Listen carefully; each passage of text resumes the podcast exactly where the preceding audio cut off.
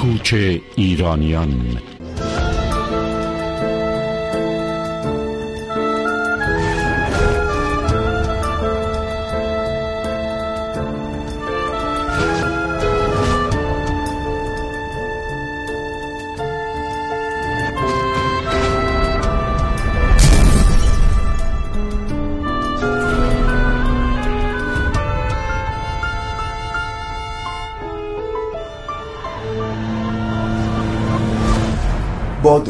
همچنان دوره می‌کنیم این غربت ناخواسته را سالها و ماهای غربت را. و هر وقت به یاد بهمن ما میفتم منی که همیشه با سانسور مبارزه کردم ولی دلم می‌خواد که بهمن ماه رو اقلا اگر سانسور نه تو پرانتز بگذارم تا از شر روز 22 مش خلاص بشیم. حالا البته به این آسانی هم نیست. در بهمن ماه اصلاحات ارزی ایران هم در ششم همین بهمن ماه رخ داده که تحول بزرگ اجتماعی اقتصادی دور ما بوده. هرچند سایت افکت هایی هم داشته. از جمله سرازیر شدن روستاییان به شهرها که بعد هم اکثرشان شدن سربازان مجانی آقای خمینی. ولی به هر حال چله زمستان و بهمن ماه رو میشه کنترل کرد. یعنی می‌شد کنترل کرد که متاسفانه از دستشان در رفت. در چله تابستان هم ششم ماه آگوست را داریم که در اثر کوتاهی اطرافیان و مامورین امنیتی کشور فرانسه از دستشان در رفت و فاجعه به غمانگیزی 22 بهمن تولید کرد. در 22 بهمن سرنوشت ملتی دگرگون شد و در ششم آگوست اپوزیسیون ایرانی پدرش را از دست داد. به همین دلیل هر سال در این روز عده‌ای از میهن پرستان مقیم اروپا گرد هم می آیند تا یاد او را زنده نگه دارند در ششم ماه August گذشته در گورستان مونپارناس پاریس سیومین سالگرد ترور این شجاع مرد تاریخ ایران برگزار شد. مانند هر سال عده‌ای به یاد او سخن گفتند. او مردی از تبار ایل بختیاری بود که 25 سال خانه نشینش کردند. ولی به یک بار از او خواستند که به میدان بیاید که اگر دو سال زودتر این کار انجام شده بود اکنون ما اینجا نبودیم. من روزی که مصدق رفت آمدم بیرون. گفتم never more. و این همین بود تا اون شبی که فرستادن گفتن آقا بیا حالا. دیگه که جنازه رو می‌خوایم بلند کنیم. جناب عالی بگو طبیبم. گفتم اشکالی نداره. ما هم در همون وقت زندانمون انداخته بودیم. شکنجه هم می‌دادن یه کمکی که چرا بر علیه کنسورسیوم اعلامیه دادید. حالا شما می‌خواید چیکار کنید؟ حالا من می‌خوام هیچ نیام جلو. شما کار بکنید منم کمک می‌تونم بکنم از قبل گفتم حالا بعد فکری نیستیم. ولی وقتی مستر سگ آمد بهش گفت تو باید یه وقوقی را بگون دادی بیا و ببین. می‌دونم دقیقا دقیقا. بله. این ایرانی ها می‌دانند. من دستور از کسی نمی‌گیرم برای اینکه مصدقی باشم یا نباشم. مخالف سلطنت باشم یا موافق سلطنت باشم. ولی اونها دستور می‌گیرن. فرق است بین آدم آزاد و یه آدم مقید و در اثر همین کوتاهی بود که سرنوشت ملتی دگرگون شد.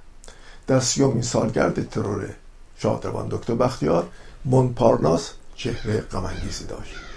پس از گذشته 43 سال از آنچه که انقلاب اسلامی نامیده می شود و عقب گرد تاریخی ما با دو تن از نزدیکترین یاران بازمانده شادروان دکتر بختیار در کنار مزار او به گفتگو نشستند این دو تن که از آخرین وزرای بازمانده دوران 43 سال پیش کابینه او بودند از دوران چند روز نخست وزیری دکتر بختیار گفتند و اینکه چگونه در آن روزها ملتی خودکشی تاریخی کرد. یعنی بزرگترین شانس تاریخی جلوی پایش را نادیده گرفت و به دام ملای افتاد که اصلا از هویت و کین و خشم ضد ایرانیش هیچ اطلاعی نداشت. حال پس از گذشته 43 سال مقایسه کنید دکتر بختیار حقوقدان سوسیال دموکرات سکولار تحصیل کرده دانشگاه سوربن پاریس را که تمام عمر به دنبال دموکراسی و جدایی دین از حکومت برای آینده ایران بود. آن را مقایسه کنید با ملایی از خمین که با کینه و انتقام برای نابودی اون فضای مدنی و سکولار نیم بند پا به جلو گذاشته بود. وقتی که آمد در فرانسه در دانشگاه سوربن دوره دکترای دتای حقوق بین الملل و حقوق سیاسی رو گذرون در اینجا تزش رو در مورد لایسیته تفکیک نظام دولت از دین و در 1940 در ارتش فرانسه یعنی در 1936 وقتی که جنگ های اسپانیا بود اول در صفوف جمهوری خواه نه اون به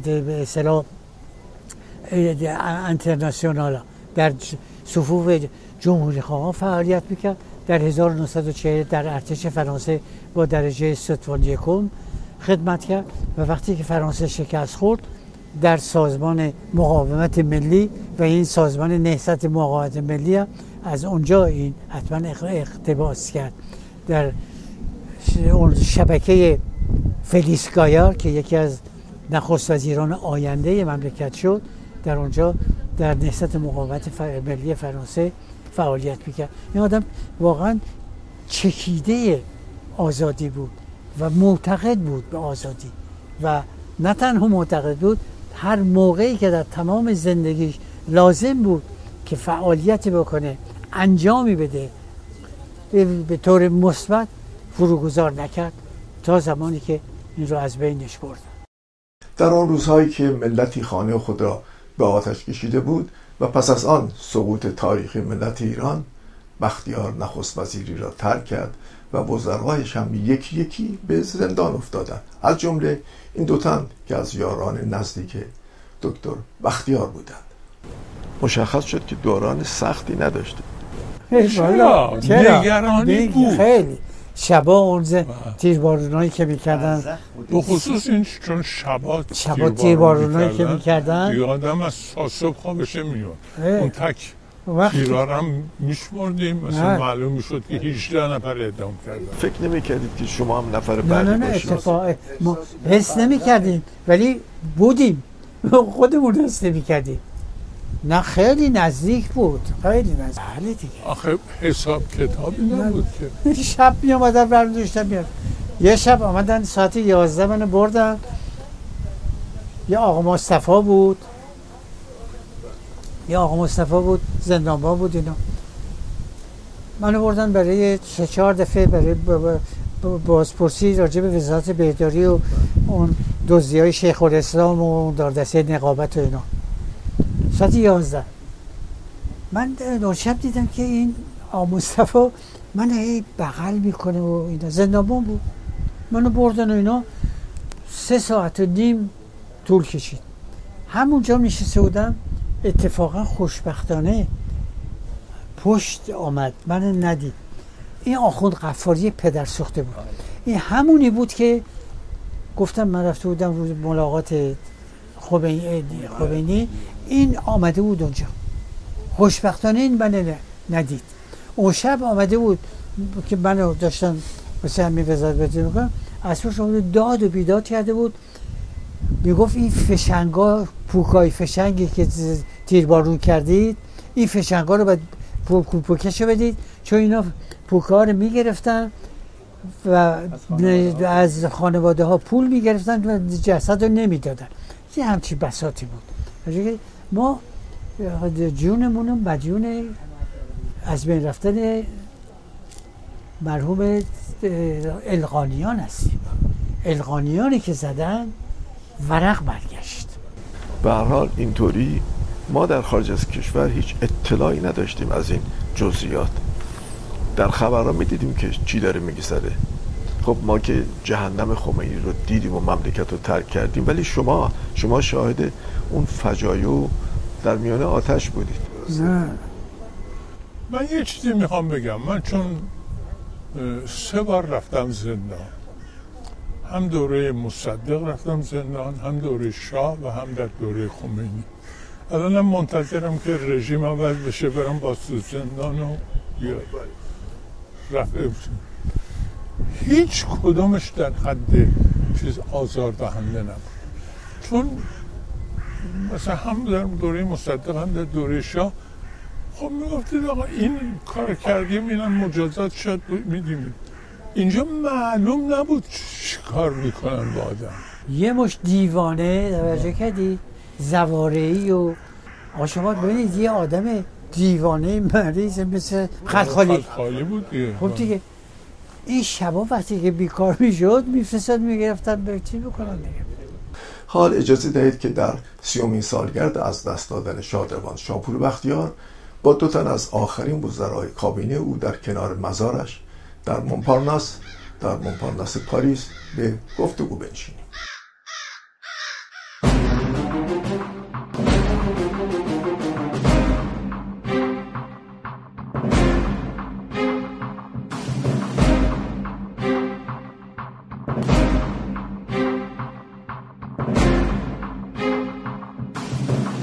حالا امروز سیومین سال قبل زنده یاد دکتر بختیاره. شود که دکتر بختیار حالا آدم بزرگی بود و شخصیت با فرهنگی بود این حرفا در واقع حیثیت و آبروی ایران و ایرانی است.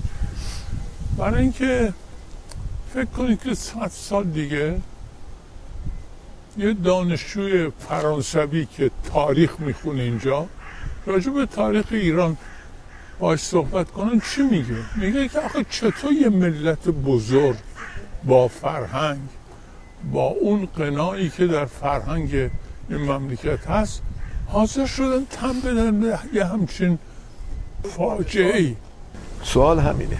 به نظر من بزرگی و بزرگواری بختیار درست در اینجاست. که این جواب ماست که ما بگیم که آقا این نسل همش هم ساکت نبودن یه آدمی هم داشتیم به عنوان آقای بختیار و به زور تونست چهارده تا بر خودش رفیق به یاور پیدا کنه. حالا یه کارایی کرد. و این بالاخره البته جانش هم بر سر این موضوع گذاشت. اون یک حرف دیگرش ولی این باعث شد که ما یه حرف داشته باشیم یه جواب داشته باشیم. یه نکته رو من بهتون بگم. بزرگتر راهپیمایی که اینا کردن ما با متدی که فکر کنم شما بلدید تمام روزنامه‌نویسا بلدن شمردیم. تعداد آدم هایی که در راهپیمایی شرکت کرده بودن 603 هزار نفر. 603 در از یک شهری که چهار میلیون جمعیت داشت. به عبارت دیگر از هر هفت نفر ساکن تهران یه نفر اومده بود. حالا بگیم اون هفت شش نفر که باقی مونده بود یه دو نفرش هم باز چهار میلیون از آدم ها به نسبتشون اینا مخالف بودن. حاضر نشدن تکون بخورن. سوال همینه. بله. حالا البته خب دلایلش عدیده است چون یه فضایی بود. شما نبودیدی اون چه فضایی بود که میکشتن دیگه. یا آقای مثلا بود آقای دانش آخوندم بود ملا بود. یه جایی گفته بود که خب آقا ببینیم اوضاع چطور میشه درست میشه فلان میشه. فردا صبح رفتن در خونه‌شو زدن این که اومد بیرون دق دق مقصد این کشت حساب کتاب نبود. یک عده آدم هم بودن تشنه خون شکنجهگر آدمکش واقعا آسایش رو سلب کرده بودن از همه هیچ کس نمی‌دونست. باور کنید که من مثلا چهارشنبه به چهارشنبه ما ملاقات داشتیم. وقتی که ملاقات چهارشنبه تمام می‌شد منو میرفندرستی دوتایی تو اتوبوسی که ما رو برمیگردون با هم میشستیم. میرفندرستی می‌گفت فکر می‌کنی هفته دیگه هم ما زنده باشیم؟ کار به اینجا کشیده بود. حالا آخه چی کار کرده بود؟ مثلا میرفندرستی آدمی به اون بزرگی چی کرده بود که باعث کشته میشه حالا من از راجع به خودم صحبت نمی کنم راجع به رزمارام صحبت نمی کنم ولی خب مثلا میرفندرسکی آدم رو اینا میکشتن. یعنی البته مگه اون وزیر رفیق خارجه ای که گرفتن اسمش خلعت خلط بری. اینه گرفتن تیربارونش کردن. واقعا یه یکی از بزرگترین بزرگترین دیپلمات‌ها دیپلمات بود. ایران بود. و آدم واقعا فرازنده ای بود. این آدم محکوم شد به خاطر این مطلب اتم ایران. خب این ببینید الان اینا ببینید دارن چیکار می‌کنن نه ببینید آقای لیموناده واقعیت قضایا اگر بختیار نبود همطور که سیروس گفت ما در مقابل تاریخ جوابی نداشتیم بگیم. وجود بختیار و حرکت بختیار عدم مشروعیت این نظام رو از شروعش در تاریخ ثبت کرد. در تاریخ ثبت کرد. و متاسفانه همطوری که سیروس اشاره کرد در یه پایتختی که چهار میلیون یا هفت میلیون بود نمی‌دونم در این حدود بود. به هر حال ببینید اون جمعیت ساکت این واقعیت تاسف آوره. ساکت بود نیامد. و علتش هم این بود آنچنان بغض و کینه نسبت به نظام اون روز مملکت و نسبت به شاه فقید پیدا کرده بودن و درست کرده بودن اینها ساکت موندن توجه کردی؟ که ببینن خب هرچه پیش آید خوش آیده. توجه کردی؟ این بود که یه ملتی آقای اه، لیمونادی یه ملتی روز 22 بهمن خودکشی کرد. توجه کردی؟ یک خودکشی سیاسی و اجتماعی کامل کرد. و دست جمعی. و دست جمعی. توجه کردی؟ و بعد سر صحبت های بختیار که وقتی که صحبت کردن که ازش پرسیدن دارید این مصاحبه رو خودتون چند دفعه گذاشتید؟ گاهی بختیار چند چقدر فکر می‌کردید موفق بشید گفت من می‌دونستم که خیلی امکان موفقیت ندارم. ولی بایستی که می آمدم چون اینها آمدن که ایران رو خراب کنن. و این کلمه رو امروز نمی‌دونم با الماس با ببینید مملکت رو به چه روزی انداختن؟ گفت من آمدم که جلوی این کار رو بگیرم که ایران خراب نشه. توجه کردی؟ اینه واقعا کارنامه این چهل و دو سال این بدبختی که سر این ملت و مملکت آوردن که معلوم نیست که چه آتیه ای داشته باشه. و آنچنان این مملکت شخ خورده زیر و رو شده که این دو یا سه نسل امروز شاید یه تعدادشون شروع کردن یه وجدانی پیدا کردن که بفهمن که چه بلایی سرشون اومده. هنوز که هنوزه غالب اینها نمی‌دونن که چرا اینطور شد و چطور اینطور شد. باور کنید آقای من صحبت هم تموم میشه زیروس. من در زندان زیروس می‌دونه اون هفته های اول که در اون بند خصوصی بودیم به خصوص حق به من گفته بودن خصوصا دکتر ازمان رو حق نداره با این نظامی ها صحبت کنه یه روز یه روز صبح بر حسب تصادف من رفته بودم جورابمو بشورم تو یا چیزی تو اون دستشویی که وای از این لباس شویی یک یک یک.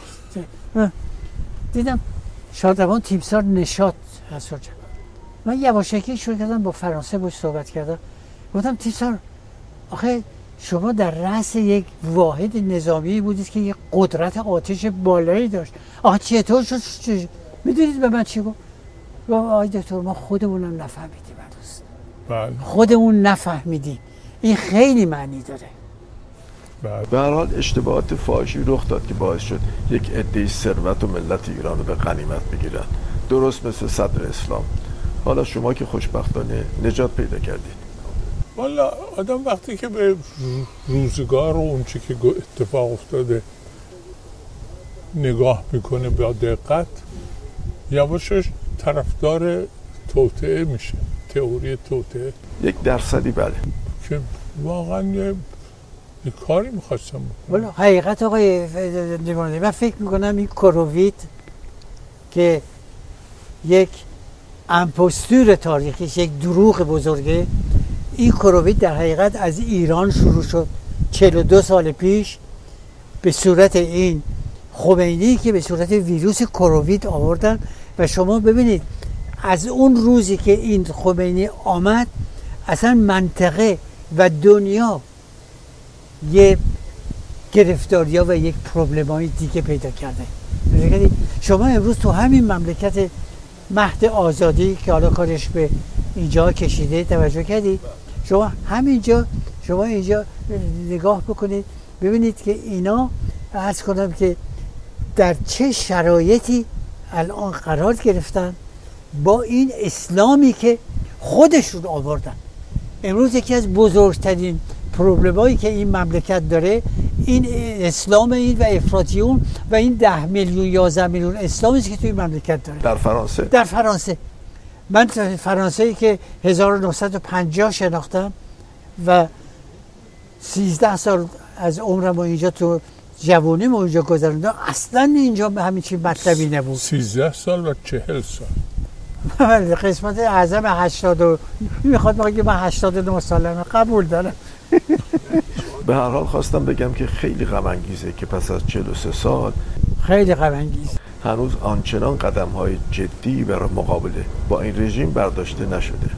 ببینید آقای لیمونادی الان در ایران تمام دوستایی که میان میگن که محبوب ترین شخصیت سیاسی در ایران بین تمام اونایی که زندن و مردن بختیاره. بختیار بالاترین نرخ محبوبیت رو داره. فایدهش چی؟ وقتی که شما این کار و خیلی جالبه که رژیم هنوز از بختیار میترسه. این چند روزه نمی‌دونم شما مطبوعات ایرانی اینا رو تعقیب می‌کنید. چقدر فوش دارن به بختیار میده؟ همین الان. آدمایی که اصلا مثلا یه حالا یه خانمی هم هستش که اسمشم نمی‌برم. خانم بدی هم نیست جز مخالفین هم نیست. برداشت نوشته که سه تا نامه نوشته آقای بختیار به خمینی. برای بهش میگم که خانم اگر یه نامه هم داشت تا به الان هفتاد بار چاپش کرده بوده چون کسی چاپ نکرده؟ یه مش دروغ یه مش دروغ. توجه کردی یه مش دروغه و بعد هم آقای لیمونادی بختیار رو نه تنها جسمش رو ترور کردن باید خاطرش رو ترور بکنن و الان در همین جا یه عده کارشون همینه. یک خانمی از خانم دکتر اسمشون چشم یه رادیوی چیز داره. ایشون از دشمنای قصبت یه مش دروغ. یا این دکتر تقیزاده نمی‌دونید چه دروغایی میگه. من دیشب اتفاقا داشتم مصاحبه شو با کی بود؟ با, با میبودی. اگر بدونید چه دروغایی بر علیه بختیار میگه. توجه کردید در حالی که شما اگر حتی کتاب این مصاحبه های شادروان دکتر امیرحسن افشار رو بخونید. با اینکه هیچ موافقه بخونید حتی پرویز ثابتی. شما این در دامگه حادثش رو بخونید ببینید. نه باید که و این بنی صدر که یک آدم واقعا چیپیه یا آدم بی سوادیه. این آدم همینطور دروغ و دروغ و دروغ میگه. حالا یکی بود که دروغ می‌گفت خوشبختانه یا بدبختانه از بین رفت سیروس خیلی خوشش نمیاد بگم اون مهندس امیر انتظام بود. اگر بدونید این چه دروغایی میگو بزرگترین دروغی که می‌خوای ثابت بکنه استعفای بختیار بود. بختیار هیچ وقت, وقت هیچ وقت بختیار استعفا نداده. بله. توجه کردی؟ خب در سیومین سالگرد قتل دکتر بختیار چه پیامی برای ملت ایران دارید؟ والا پیام دکتر بختیار تو نوشته هاش مصاحبه هاش است. جزو آدم های استثنایی است که از روز اولی که کار سیاسی شروع کرد تا روز آخری که زنده بود هرگز نه فکرش عوض کرد نه. به یک حق بازی های سیاسی دست داد آدمی بود که پاک بود و پاک هم موند و این کابوس هم تمام خواهد شد. و به قول آقای دکتر مهدی مزفری خواهید دید که دانشکده ها به اسم بختیار خواهد بود. میدون ها خیابون ها شهرها او خواهد بود. هیچ کدام از این اوضاع فاجعه آمیز روزگار ابدی نبودن. از بین رفتن و اینها هم از بین میرن و مردم الان دیگه بیدار شدن که می‌دونن چه بر سرشون اومد و چه جور خودشون در ماجرا گناهکار بودن. آقای این حرف حرف آقای مزفری هست تو نیست میگه که ما برمیگردیم و خیابون ها میدون ها شهرها جاده ها دانشکده ها مدارس به اسم بختیار می‌سازیم. بختیار یک کسی است که نمی‌خوام بگم تمام جد به طور جاویدان چون هیچ هیچ عنصری جاویدان نیست در دنیا ولی لاقل در 150 سال آینده چهره درخشان سیاسی ایران خواهد شما چطور؟ سی سالگرد بختیار به خصوص خطی است که در محور اندیشه های بختیار در تاریخ ثبت شده که از ابتدای زندگیش روی این خط بوده تا زمانی که این را از بین ببرنش و اون واقعا این جمله که گفته هیچ ملتی به سعادت نمی‌رسه مگر در سایه آزادی و دموکراسی. و این آدم از عنفوان جوانی نه تنها در این فکر بود بلکه انجام عمل می‌کرد. این آدم از زمانی که رفت در لبنان و در دانشگاه حقوق دانشگاه فرانسوی بیروت تحصیل می‌کرد از همونجا در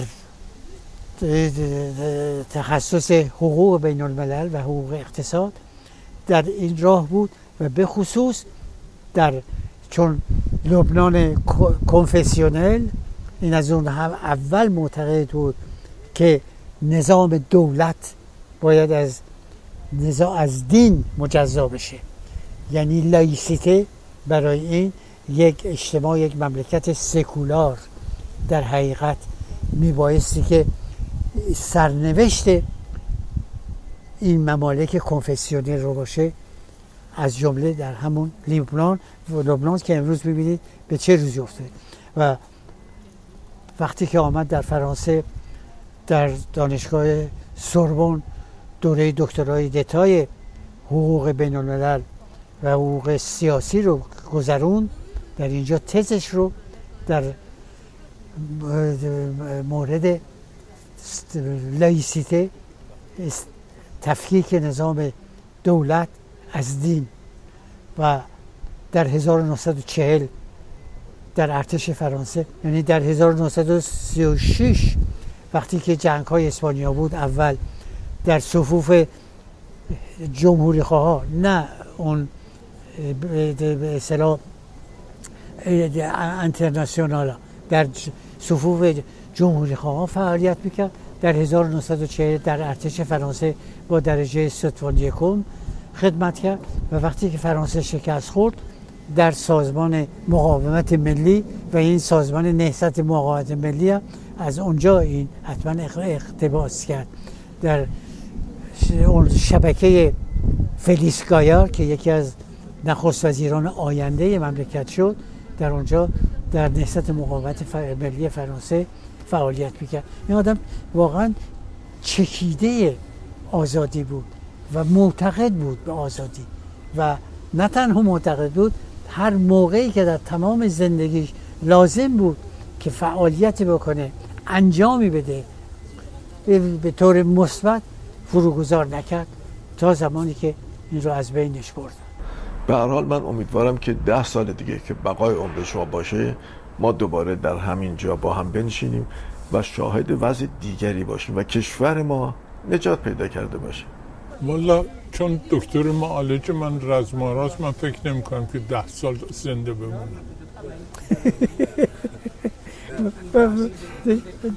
بله دیگه دیگه گفتی. مزه صحبت های سیروس ایناست.